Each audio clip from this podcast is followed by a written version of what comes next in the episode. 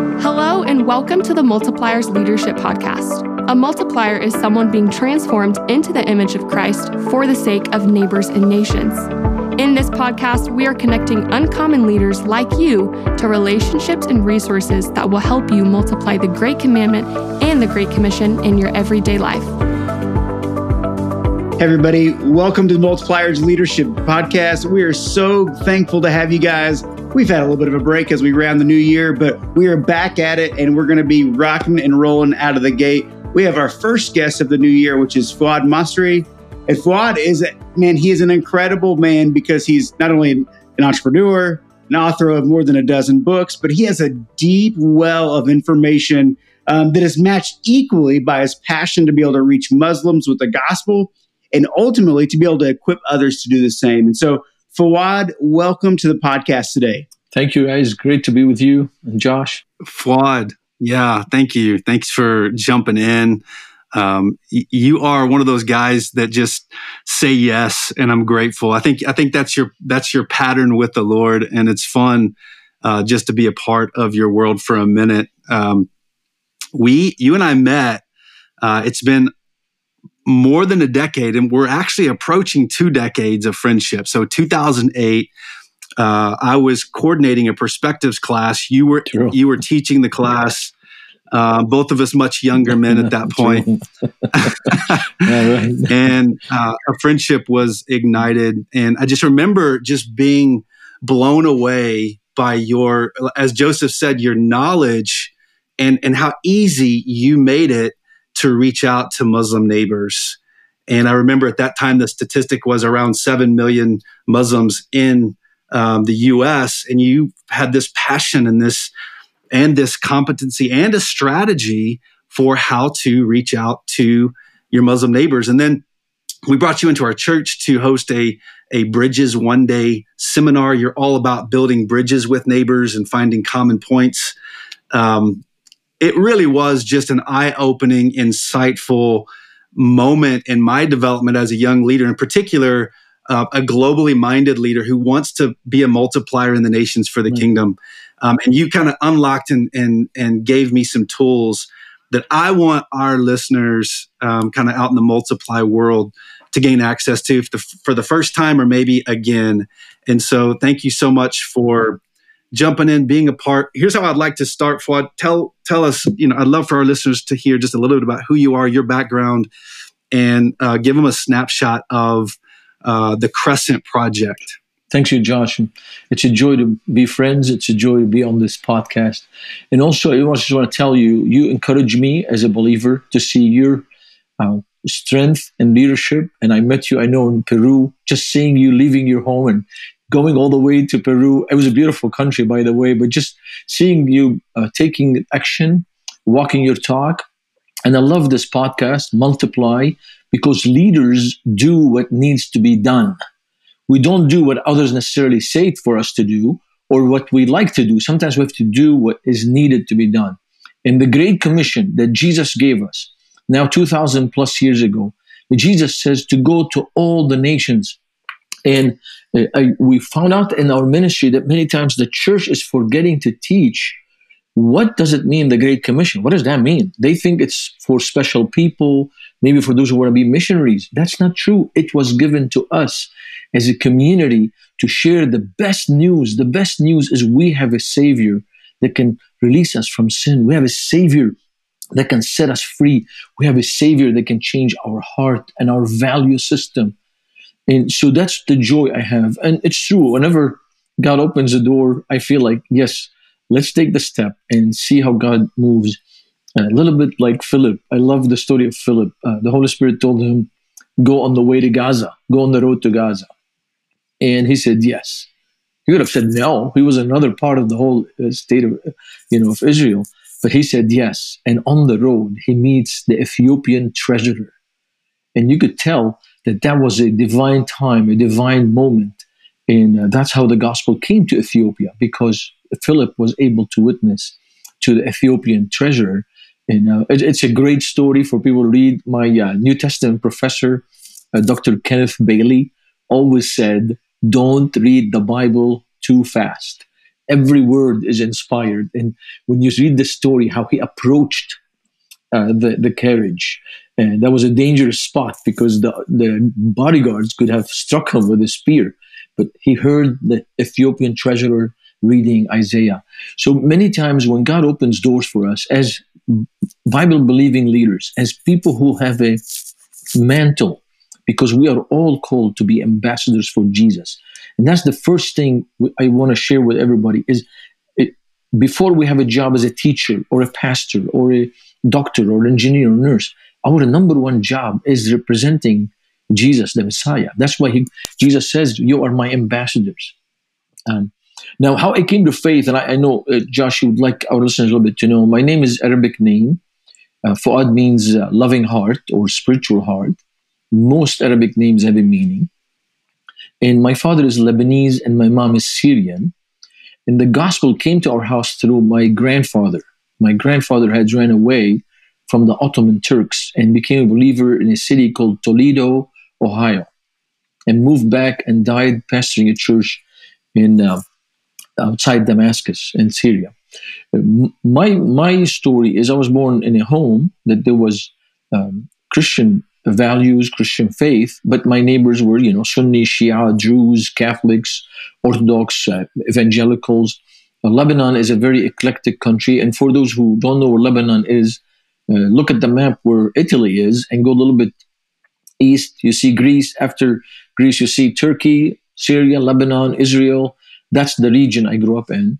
Um, my second cousins fought on the Golan, and we lost some of our second cousins there. So, growing up in that environment, you know, the Israelis, the Jewish people, were considered an enemy, and I didn't care for them. Then the war started, the civil war started, um, April 13, 1975. I was a young teenager, uh, not even 12 years old. And the struggle with that war is uh, we had Lebanese kill Lebanese, Palestinian refugees who had a group called uh, a militia called uh, the PLO. So they would fight um, the Lebanese, and they killed my friend Walid. He was 18 by then. He was walking on a Saturday morning, and they killed him. So growing up in that environment, I hated the Palestinians, I hated the the PLO, and I hated the Israelis. And my solution as a young man was why don't we take them all to a desert, let them fight there, and whoever wins, give him the piece of land. And it's sad that right now we're seeing more terrorism, not less terrorism, more war, not less. Because the idea of eye for an eye, tooth for a tooth never works. Jesus us never works. So, in that situation, a friend asked me, What happens if you die? And I said to him, I don't believe in God. I had such a hard heart. And uh, my friend said, Well, it's too late then. If you die and there is a God, then it's too late. So you better uh, find out. So I did my research on different religions. And what struck me is that the Messiah Jesus, uh, his teachings were different than anyone else. He said, Love your neighbor as yourself, love your enemies, uh, uh forgive 70 times 7 do not repay evil with evil, but repay evil with good. So suddenly I'm thinking myself, wow, that is the real solution. The real solution is not just to keep shooting each other. The solution is somebody has to stop and say, let's have peace, let's live together, let's forgive. And you you notice historically, the countries that survived war are the countries who did forgiveness, like Germany and France, Germany and UK. You know, after uh, two World War wars, so you have to forgive, which is a Christian teaching. And um, through a situation, a friend of our family lost his whole family through bombing. That was the trigger. I was a young man, walked to my room, knelt by my bed, and I said, Lord Jesus, when you came to earth, you healed the sick and you raised the dead. Forgive me that I hate Jewish people and I hate Palestinians. Change my heart. The more there is war, I want to be a soldier of peace. The more there is hate, I want to be a soldier of, pe- uh, of love. And God changed my heart. I started praying for the Palestinians. I started praying for the Israelis. I started praying for the Iranians. I had this compelling, over, overwhelming care for people to to minister them, to pray with. What, how, how, old were you at that point? I was I'm i was uh, around 18 years old then. And wow. Then, so the the, okay. the the war. Many times people ask me, uh, uh, "You lived in a civil war," and I agree. It was very tough Uh, however, I thank God for the war because it made me look at spiritual things faster. You know, what is really life about? Is life just about more cars, more money, more houses? Mm. Or is life to make a change, to make a difference, to build bridges with people? Even our first training we did, we call it bridges. This is the time to build bridges. Everybody mm-hmm. separates. Everybody. Look at our history.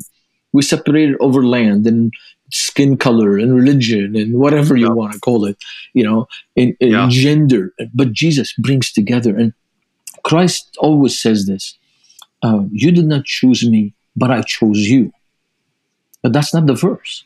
The verse says, You did not choose me, but I chose you and appointed you to go and bear fruit, and that fruit will last, so your joy may be full. So suddenly, ah, I am called not only to be saved, I'm not only called to be in the family of Jesus, I am called for a bigger job, a greater job.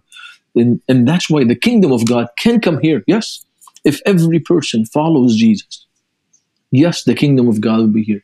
And Jesus will be returning as we see the signs increasing. We know that his come his return is near. Well, that that's that that's a lot. Of, that's a really good just journey of some of the history of really what gave you um, just a passion for for people. And um, even you mentioned some of the initial projects that you first began to start um, within the Crescent Project. Um, now, I heard the Lord changing your heart. Um, is that what ultimately gave you such a heart for the Mus- or for Muslims, or what? What really gave you that passion to say, "Hey, this is what I'm going to pursue with everything I have, with all of my time, effort, energy"? Like this is what I'm going after? What gave you that passion? So once I made that decision, started talking to people about what God did. I mean, just inviting them. I, I had a great church that I was growing up in, great pastor who was very evangelistic. So um, uh, a senior in high school and, and freshman in college, I had a good friend. His name is Kamal, and Shia Muslim. So I was excited telling him about Jesus. And I remember I said, "Hey, I want to give you a Bible." And we are good friends. And he said to me, um, I don't, I don't want to read the Bible because the Bible has been changed. I said, Have you read it? He goes, No. I said, How do you know it's been changed? Uh, he goes, Well, my dad told me. I said, Oh, did your father read it? He goes, No. I said, How does he know? He goes, Well, my grandfather told him. I said, Did your grandpa study the Bible? He goes, No. His father told him. So it hit me for the first time that millions of Muslims have never seen a page. Millions of Muslims are told that Christians worship three gods and when you ask them what three gods, they say God the Father, Mary the mother, and Jesus the offspring, the baby. And like, what? That like insults any any Christian hears that. It's Like that's an insult. We believe in the virgin birth. We believe that Mary was a pure woman. That it's a miracle. So it just it added to the problem that most Muslims today do not know. And I'm in a country uh, uh, like Lebanon where there's freedom of religion, freedom to explore. So I had this this uh, kind of calling to say, okay, let's tell Muslims about the good news. If they say yes, hallelujah. If they say no, hallelujah. Let's tell them because the Great Commission, the Great Commission is beautiful. It says, go and make this happen. So those who want to be discipled, disciple them. Those who doesn't, you're still going. You're not stopping. And in my in my latest book, Sharing Jesus with Muslims, I put four chapters just on the Great Commission, on on what does that mean that we are going in the name of Jesus. So the exciting part for me personally is I discovered that the Muslims are hungry, but they don't know. It's like they're looking for something, but they don't know where it is.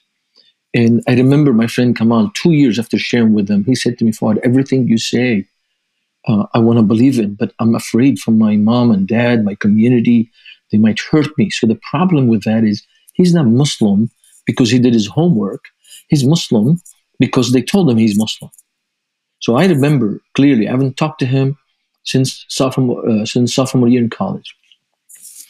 I said to him, Kamal, this is between you and Jesus. You don't have to tell anybody. Jesus, Jesus wants a relationship with you, not a religion. And he will shine through you. Now, for sure, you know, at some point he cannot hide his faith, but it's not me to tell him when he should declare his faith. That's between him and the Lord. So when when I started Crescent Project in 1993, I had uh, went to a uh, Fuller Seminary and I did studies in Islamic studies and in missions, and I discovered today 1.9 billion Muslims. 90% of them are nominal Muslims. They've probably never read the Quran. Maybe they heard it chanted, Most Muslims today are in India, Pakistan, Indonesia, Bangladesh. They don't read Arabic, they don't understand Arabic. On top of that, millions of Muslims have never met a practicing Christian. Today, if you take the Muslim world, for every uh, million Muslims living today, there are three Christian workers among them.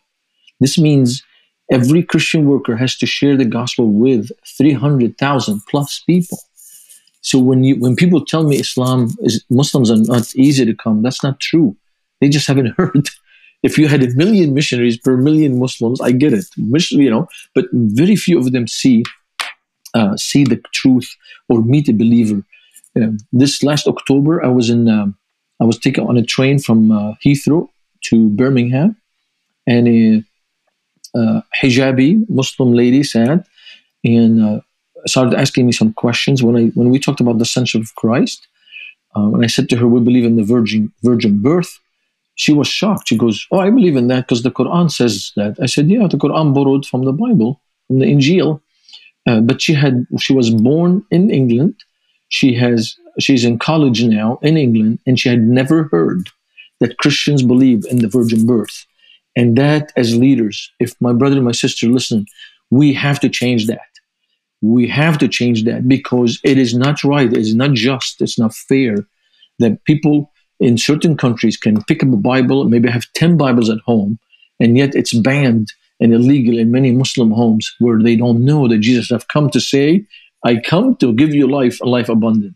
So Crescent Project exists to share the good news with Muslims and rally the church, work with the church to cross the street and welcome Muslims. I don't want to interrupt all that you're saying here, but I, I, wanted to highlight two things really quickly that you said that stuck into my brain. You gave a stat three Christian uh, missionaries, and maybe not even full time missionaries per million Muslims in the world. That's the statistic, yes, correct? Sir. Yes, sir. That's wild. And it used to be um, one per million. So I was in. Uh, yeah. So we're making progress. I guess. yeah. yeah.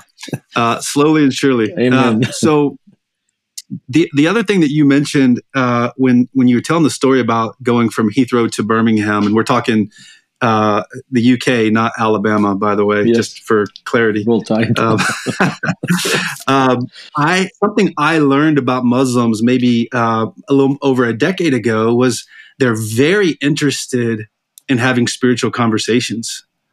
True. Very, very interested. In in some ways, that goes against American culture.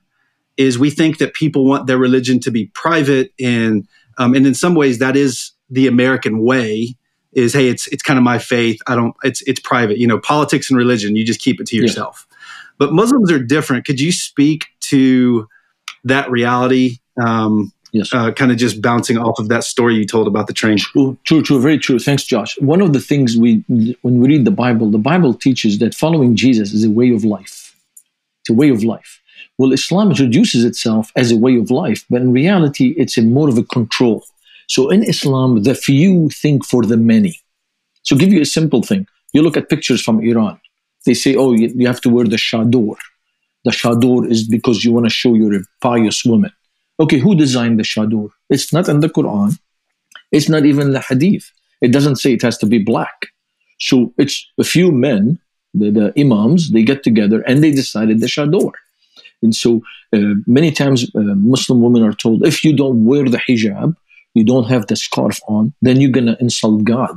One, one sister who became a believer, her dad told her that he will end up in hell if she doesn't put that. So there's a lot of control. On top of that, Islam is, is a religion of works. So your good works will erase with bad works. But there are a couple of questions in Islam we cannot answer. When do I know I've done enough good works? When? When I do enough good works to cover my sin? Well, the only time if you die in jihad. So I tell Christians when you see militancy and jihadis, that's a good sign. And people are like, you're crazy for it. No, no, no. If I am thirsty for salvation, if I'm thirsty for forgiveness from God and assurance that I can be saved, and you tell me the only way to die in jihad, so what you're seeing is millions, millions of Muslims being attracted with the jihad because that's a guarantee.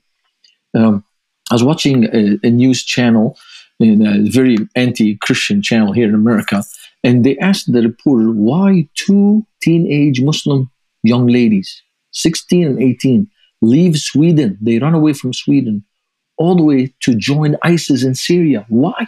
They live in Sweden. It's because they had the hunger for assurance. So why they want to talk about religion is their religion doesn't give them all the answers. Number one. Number two, for us, we say it's private. Well, yeah, it's true. It's a private decision. But Jesus told us, how will they know that we are his followers? It says right there. He says, they will know us by our uh, fruit. So if, if uh, Jesus, our Lord, is amazing. He says, you don't get figs from thorns. So if you are, so you have to share. Now it's true you have to be sensitive, but one of the things we do in, in the ministry is we create avenues for people to share. So one of our avenues is we call it digital outreach, where we invite believers to join and we equip them, and they're talking to people online. So last year we had 41,000 hours of sharing the good news with seekers online, and you don't have to go anywhere, just online, because there's such a hunger. And the key thing, always, always, and you, you said that, Josh, and, and it's very important, is listening. when you listen, it helps you start the conversation. I don't know this person that I sat on the train across from me. I was working on my laptop, but um, she asked me if I was from Egypt. I responded, and then she asked me a Christian question. I have no idea why she thought I was a Christian. I, you know, but I responded. It was a short conversation, but just that question that she lived in England and never heard of the virgin birth creates in you and I as as leaders. This is not right. People need to hear. It, it, and, and it's like the shepherds when they heard the message of the angels. They did not sit. They ran. They ran and told everybody, hey, we saw the baby in the manger. So it's, it's a powerful understanding of life that we have something we want to share. And when you listen, it opens the conversation. You're not offending anybody. She asked, she asked me, why do you call Jesus Son of God? You know, so I, I responded. So this is where, one of the things we do at Crescent Project. The other thing we found out at Crescent Project is some of the materials we give to Muslims are not clear. Um, most of the conversations sometimes with Muslims go into politics. Uh, well, it's not bad. What they're saying is, what does your faith tell you about your uh, uh, politics? Well, sure. Jesus told us. Um, everybody reads the parable no one builds a tower without counting the cost. But read the second verse. People skip that. The second verse is no king will declare war unless they know they can win. If they cannot win, they send an envoy of peace. Oh, it just just Jesus just gave us some things that we can ex- uh, share with our Muslim friends right now. What does Jesus say to the Israeli army? What would Jesus say to Hamas? What would Jesus say to the Palestinians? What would Jesus say to the Ukrainians and the Russians? I mean, let, us take this beyond just one area. Uh, the idea that, oh, somehow we're going to create justice. Really? Right now, we're going to give justice? We're going to get justice now in any war? You know, simple example six million Jewish people were killed in the Holocaust. How do we give them justice? What, we, six, we kill six million Germans? There's no true justice. Only God can be just. That's why Jesus says, forgive. Uh, even, I'll take this nitty gritty here. Between a husband and a wife, how you get justice between husband and wife? Why? Because the husband has to be perfect or the wife has to be perfect? They have to forgive. And, and this is the power of the gospel. It changes your heart. So instead of me looking and say, oh, you hit me first, I'm, I'm to eye for an eye, tooth for tooth. Like, hey, it's not going anywhere. this is and this is where many people do not like that message. I'll be honest with you today, 2024, people do not like the message of love your enemies. But guess what? It was the same when Jesus said it the first time. The Romans were racist; they were killing people not because uh, only skin color, but because they were considered less. And Jesus told told us as his followers then to love our enemies. So when you look at Hamas, Israel, the war, absolutely, you know, October 7 was a disgrace. Even as an Arab, it's embarrassing when I listen. That was not acceptable to kill innocent people. And uh, yes, it was it was a breach of the borders. That was wrong. Yes, people need to defend themselves. The the the thing I'm look, talking about is the core of it. How do you solve conflict? The only way you can solve conflict is changing the value system.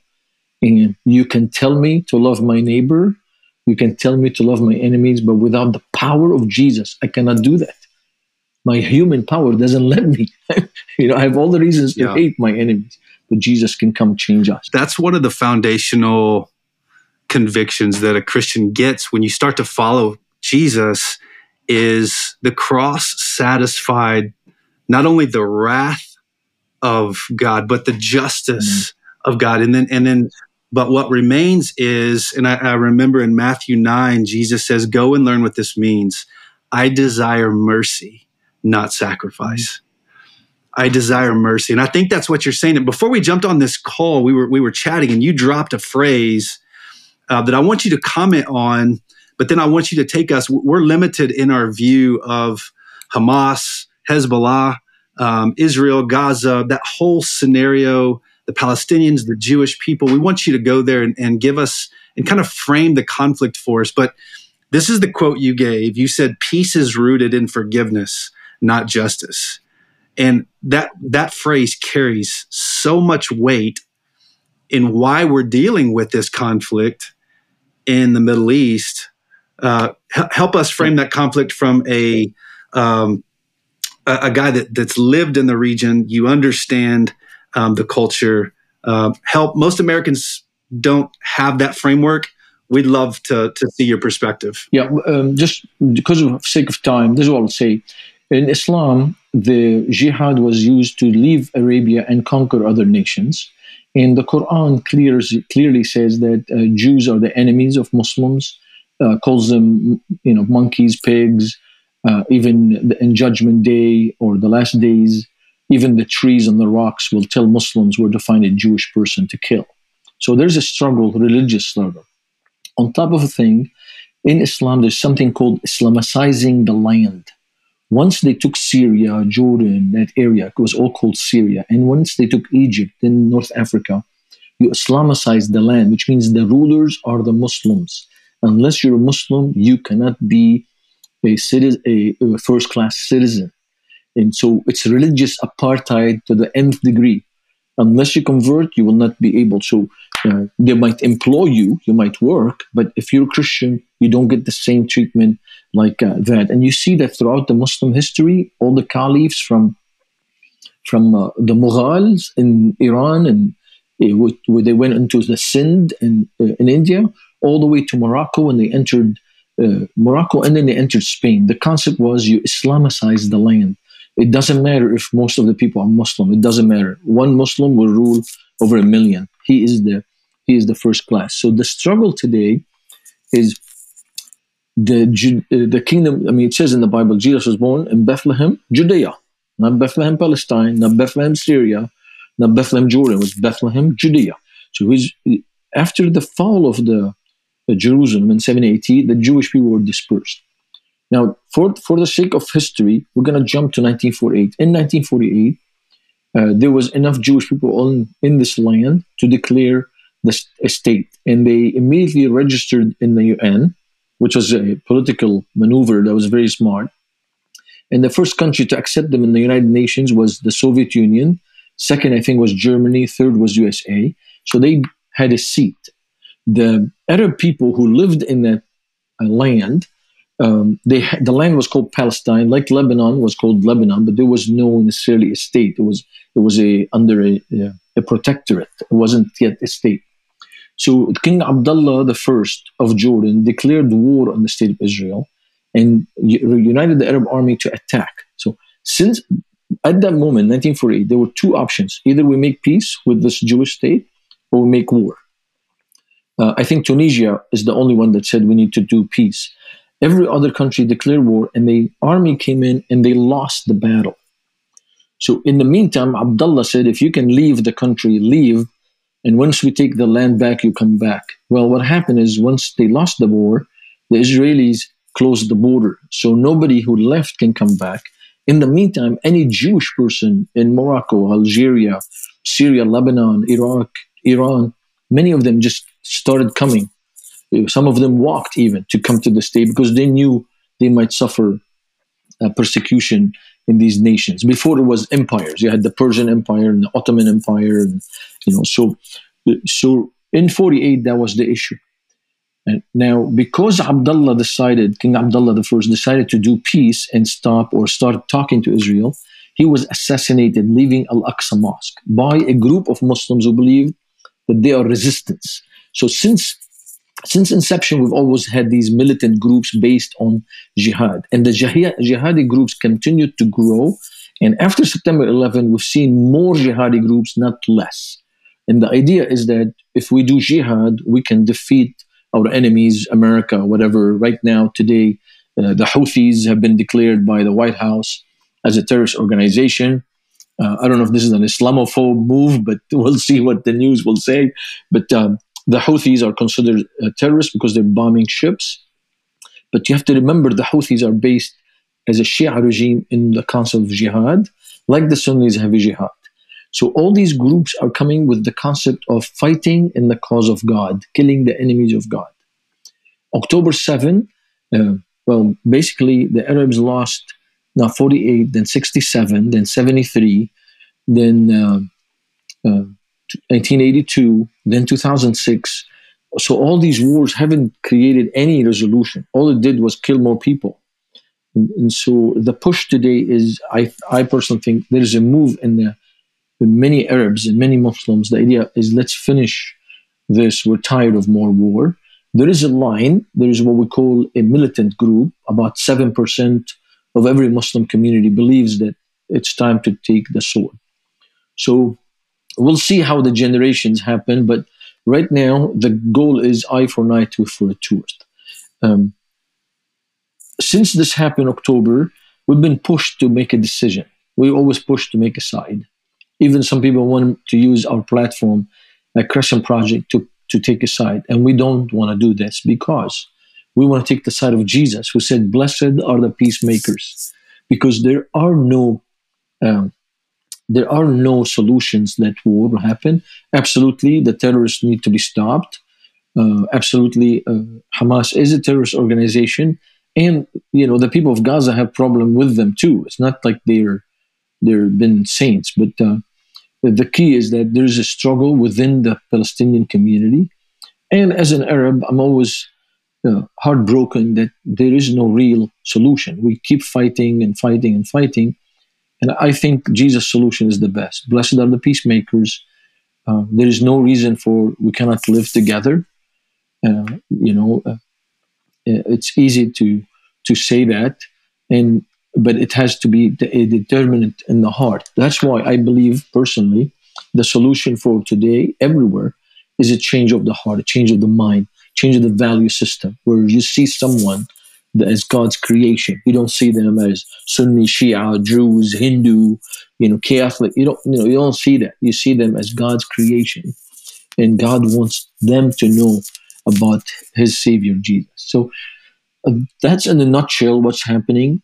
Uh, the bombing has already expanded to Lebanon because we have a group there called Hezbollah, and they're also a jihadi group. They're based on jihad. Father, that's a, a really quick encaps you quickly encapsulated dozens and dozens of years or even further than that i guess but um, and so for our listeners i think that was was very helpful um, but a lot of our listeners they're here in the states and um, that can feel so far away and um, maybe not as practical as far as hey what do i do with that um, so in, in order to kind of end our time being really practical on our side i'd love you to speak from um, really this like as I think about our average listener, even the average person in America, they say, "Man, I want to talk to my Muslim brothers and sisters, or start a relationship or a conversation, but man, I just feel kind of overwhelmed. There's a lot of terms I don't know. I don't know what it means, or I don't understand. Like, what what are some good practical? Like, this is a great spot to start. Start here when it comes to being able to be equipped or uh, relationship. Just talk us through that of just someone that has no idea about any of this stuff, mm. but I just want to build a relationship and and see how I can bring Jesus. Yeah, Joseph, thank you. And I, let me back the train a little bit to this point. Is before we do anything, let's take things to prayer. Let's talk to God first before we talk to people. So I'd challenge us to make a decision to pray. Maybe you say, I want to pray every day when it's nine nine o'clock and 11 minutes. I want to pray for minutes. Muslims. Maybe you want to pray for Muslims every Friday at noon when they're at the mosque. Um, or you might have a neighbor who's a Muslim, or a classmate, or a co-worker. Start praying for them by name. Uh, go on our website, cphope.org, and join. You can look in. You get an email how to pray to Muslims, and you can ask questions. Hey, I'm in, I'm in uh, Arkansas. I'm in Texas. I'm in, you know, Seattle. You know, uh, maybe we can help you connect with people there who are doing ministry. The second thing is um, do your homework. So what happens many times is we meet a Muslim, we start talking. Well, don't do that. Just just maybe download a book. Maybe go to uh, our website withmuslims.com and download a book on uh, sharing Jesus with Muslims or connecting with Muslims, where we look into the, the John chapter 4. But get yourself prepared because many times when we talk to Muslims, we talk from information we got in, in the media or on television or hearsay. It's better to prepare ourselves. So, one, start in prayer, go to our website, join our prayer movement. Second, download stuff that you can listen to, videotapes. There's a lot of stuff on our website that you can go through uh, um, online, or you can do the Bridges study, or and that's very helpful. And then, lastly, find ways to connect. So, for example, if you know there's a neighbor in your area Muslim, well, find out. Like, can you? What is there a picnic? Is there something that's happening in the neighborhood? Uh, does he work in your area? Maybe just pass by and say hello. Or, or we did a four four video series on how to be a good neighbor, and maybe you see people moving, just go uh, get them a pizza and say, "Hey, welcome to the neighborhood," and you might find out they're Hindu or or Muslim or just you know Americans moving from another state, but put yourself in areas where you can meet someone. And if if you don't know anyone but if you do know someone it's best to build friendships listening. And in this time i'm encouraging people to meet jewish people in america and palestinian and arab and just listen to them. Listen to them. Listen to the frustrations and even pray with them that's all really, really good practical advice for all my practical listeners out there. Um, Fouad, I, obviously, we could go on and on for a long time. As I said at the beginning, he has Fouad has a wealth of information, but equally matched with his just passion for people and being able to see the gospel reach others. And so that's going to conclude our time for today. But I'll just leave you with these la- this last thing. Fouad says, "Hey, let's pray. Let's do our homework." And let's uh, find ways to be able to connect. You'll see all of the websites that were mentioned in this episode in the show notes. And then we will see you guys uh, very, very soon uh, in another couple weeks as we see what's up next. So thank you, Gun Fouad. Thank you. Bless man. you. Appreciate your time. Thank you. Bye-bye. Thanks, Fouad. Bye-bye. Thank you for joining us today. To discover more resources, visit multiplyglobal.com. We are committed to helping leaders like you become connected to the relationships and resources you need to multiply God's purpose in your everyday life.